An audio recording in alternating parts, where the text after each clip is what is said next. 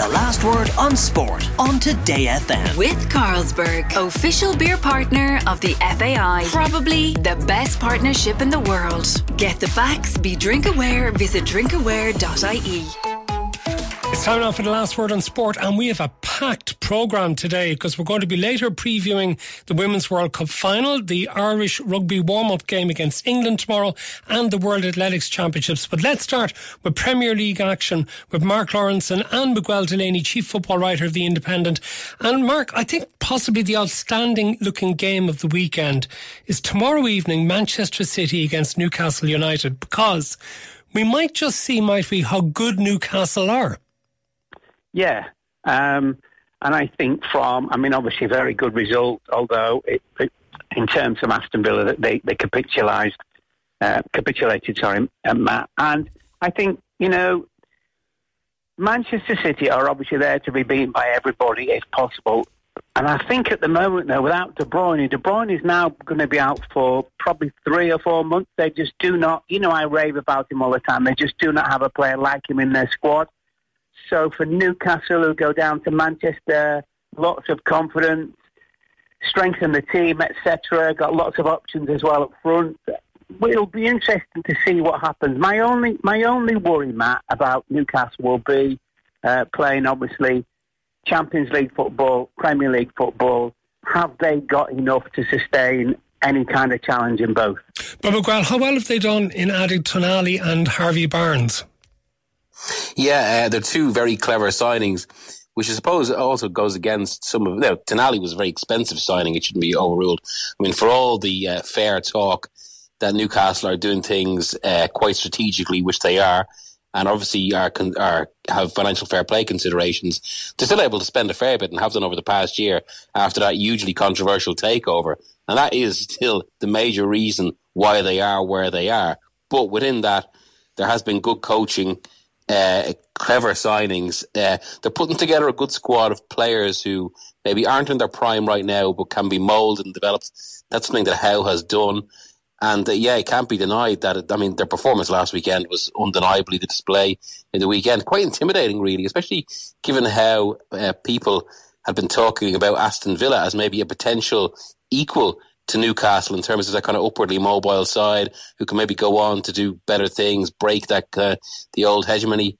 Uh, but maybe it's a bigger illustration that you've pretty to, to, go that high, you need state takeovers, and of course that's. I mean, this, this could be a bit of a symbolic fixture in that sense as well. If Newcastle can take the game to City in that sense, given the ownership of both clubs. Uh, but yeah, as Mark said there, City are the team everyone's looking at there to be beaten, but maybe with a bit of a vulnerability, sorry, vulnerability about them at the moment, with injuries, maybe adapting to a new season, that kind of maybe natural drop off that can happen um, after with doing something like a treble.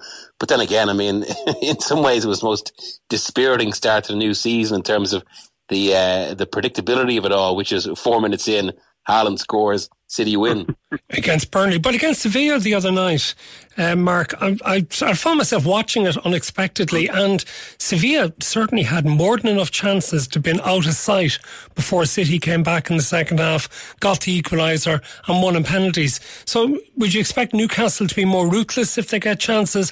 And it's not just the absence of De Bruyne replacing Gundogan, Silva out ill, John Stones yeah. not there the other day, coming back from the heat of Athens might there never be a better opportunity for Newcastle to go to Manchester City and maybe even win? Absolutely, but then you were going to say, well, how do, how do you think Newcastle will, will set up? Uh, do, do, you're asking me, do you do you think they will, will go for Man City?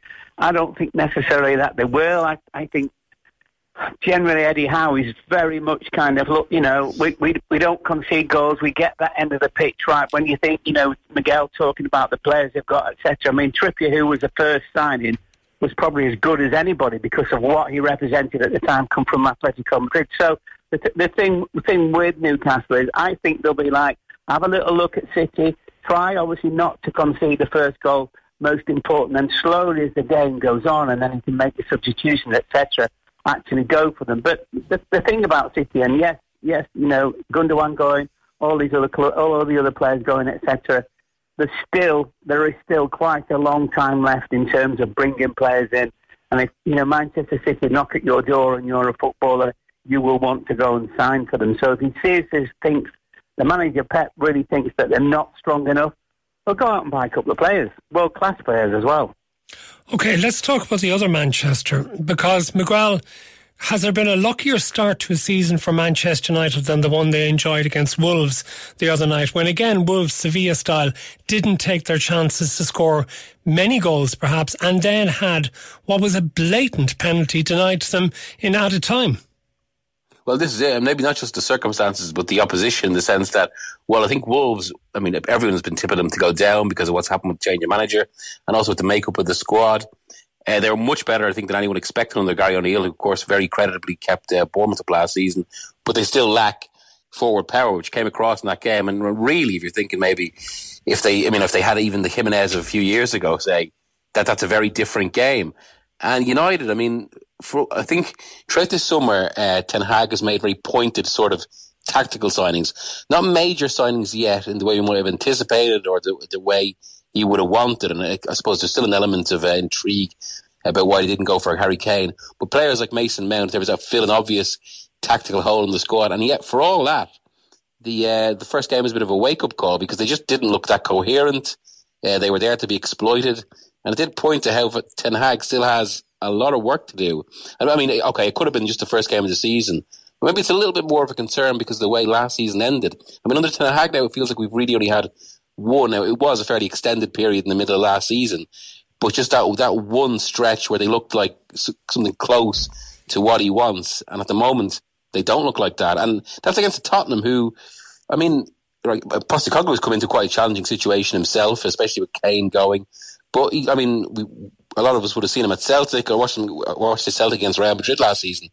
And they do try to play it the right way, very, very adventurous, entertaining football. I think there were good sides against Brentford. And they might fancy a real crack United this weekend, this, this first home game. Because, Mark, it looked like the Manchester United midfield could be played through quite easily, didn't it? I was just going to I was just going to interrupt there and say exactly that they were non-existent, absolutely, totally non-existent. I mean, that would be a real, real worry. Um, f- forget about the, obviously with what happened in terms of should have been a penalty, sending off, whatever it is. The number of chances that Wolves created, and they just ran at them through the midfield. They just sliced it open on probably what half a dozen occasions. So that would be a massive worry to me. Um, I think it's obviously it, you know Tottenham are at home.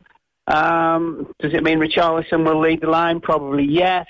Um, I think I think it's a, a, tough gig as well for the new manager, who I thought was really outstanding at Celtic in the way that his players played. But I just think with Manchester United, they've still got a lot to do to convince me at the moment that they're going to finish in the top three or even maybe top four.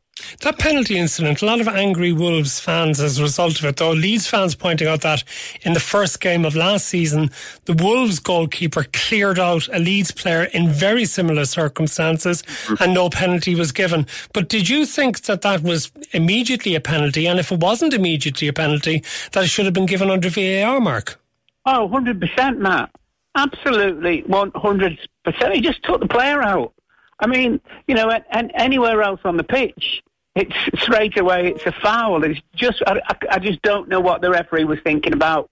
No help from his assistants and VAR and everything. So just a really, really strange decision to have made. And of course, it's it's cost him from refereeing this weekend, doesn't it? But Miguel, what can you do in a penalty area? It seems that you're not allowed to do other areas of the pitch because there was even an argument earlier that Antony, the, the liability on the right wing for Manchester United, he had literally grappled a player to the ground in the run up to a penalty kick.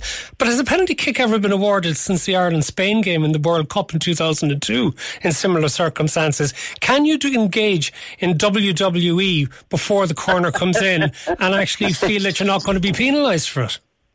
Well, it was supposed to be one of the things they were looking at more. And I think there's right, there has been a few scattered examples. There's one I'm thinking of recently that was like uh, uh, Quinn and Hierro, and just whichever one it was escapes me. But you're right in the sense that it's so striking when it actually happens. I mean, this I have to. I mean, this was an obvious penalty. There was some sort of language used immediately afterwards to explain it away. I can't remember the exact phrase, but it was something about kind of a, an inevitable collision with the ball gone. But I mean.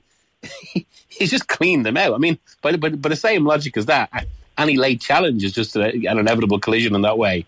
Um, and uh, again, like I suppose all this is summed up by the fact that this time it didn't even take a day or a week for an apology to go to Wolves. It was what within half an hour of the game ending. Mm-hmm. But what, and as is often said in these situations, what's that going to get them? And while again, sometimes talk about referees goes too far, the acceptance of, um, or there's not enough acceptance of kind of suppose the the elements of job. Although VAR is supposed to help with that, but in a case like this, it does seem more influential than usual because I mean, there's a big difference in terms of the tone of your season between a kind of a humdrum 1 0 defeat at Old Trafford where you feel like you've been done over uh, and a one all draw from a, from a last minute equaliser, stop, a stoppage time equaliser, especially when there's been so much expectation that Wolves uh, go down. And I mean, that could be quite an influential decision okay. very early on in the season. I'm not going to talk about Mason Greenwood tonight as we had a lengthy piece last night, which is available on a podcast if people want to actually listen to that. But I want to talk to you, Mark, about Liverpool because have you got your midfield sorted out yet to make a push this season? Um, well, he signed. A, I think he signed today, hasn't he? The, the Japanese boy. That's that right, Miguel? I know better than me. I've, yeah, I've yeah. not been on it. Yeah. Okay. So that's so that's. It was confirmed oh. two hours ago. Yeah. Yeah. Right. So he's a holding holding midfield player. Um, I still think they need another one, Matt. To, to be honest with you, um, I mean, you, you, saw you saw at the weekend that the Gakpo, good a player he is, he's, he's not a midfield player, and, and the other two boys as well who are, who are brand new, so that, they're going to take a little bit of time to settle. I, I think it, it will improve them. Will it improve them good enough to really give Manchester City a run for the money? I doubt it. I don't see Liverpool finishing uh, above and, and Mark, given they have Wataru Endo has come in from Stuttgart that deal for 19 mm. would you fear that they might lose Mo Salah to Saudi Arabia? I mean, he did not look happy when he was substituted in the draw at Chelsea last weekend. No, and and I think the other thing about it, I don't know if you know, but I think I think his his, his agent's known as a little bit tricky in inverted commas.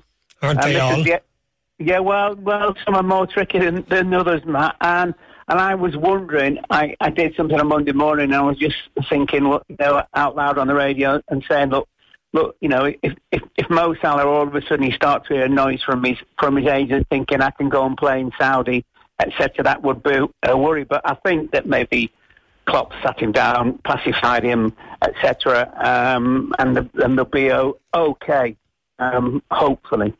Okay, we can't get across all the games because we're so busy today. But just briefly, Chelsea away at West Ham.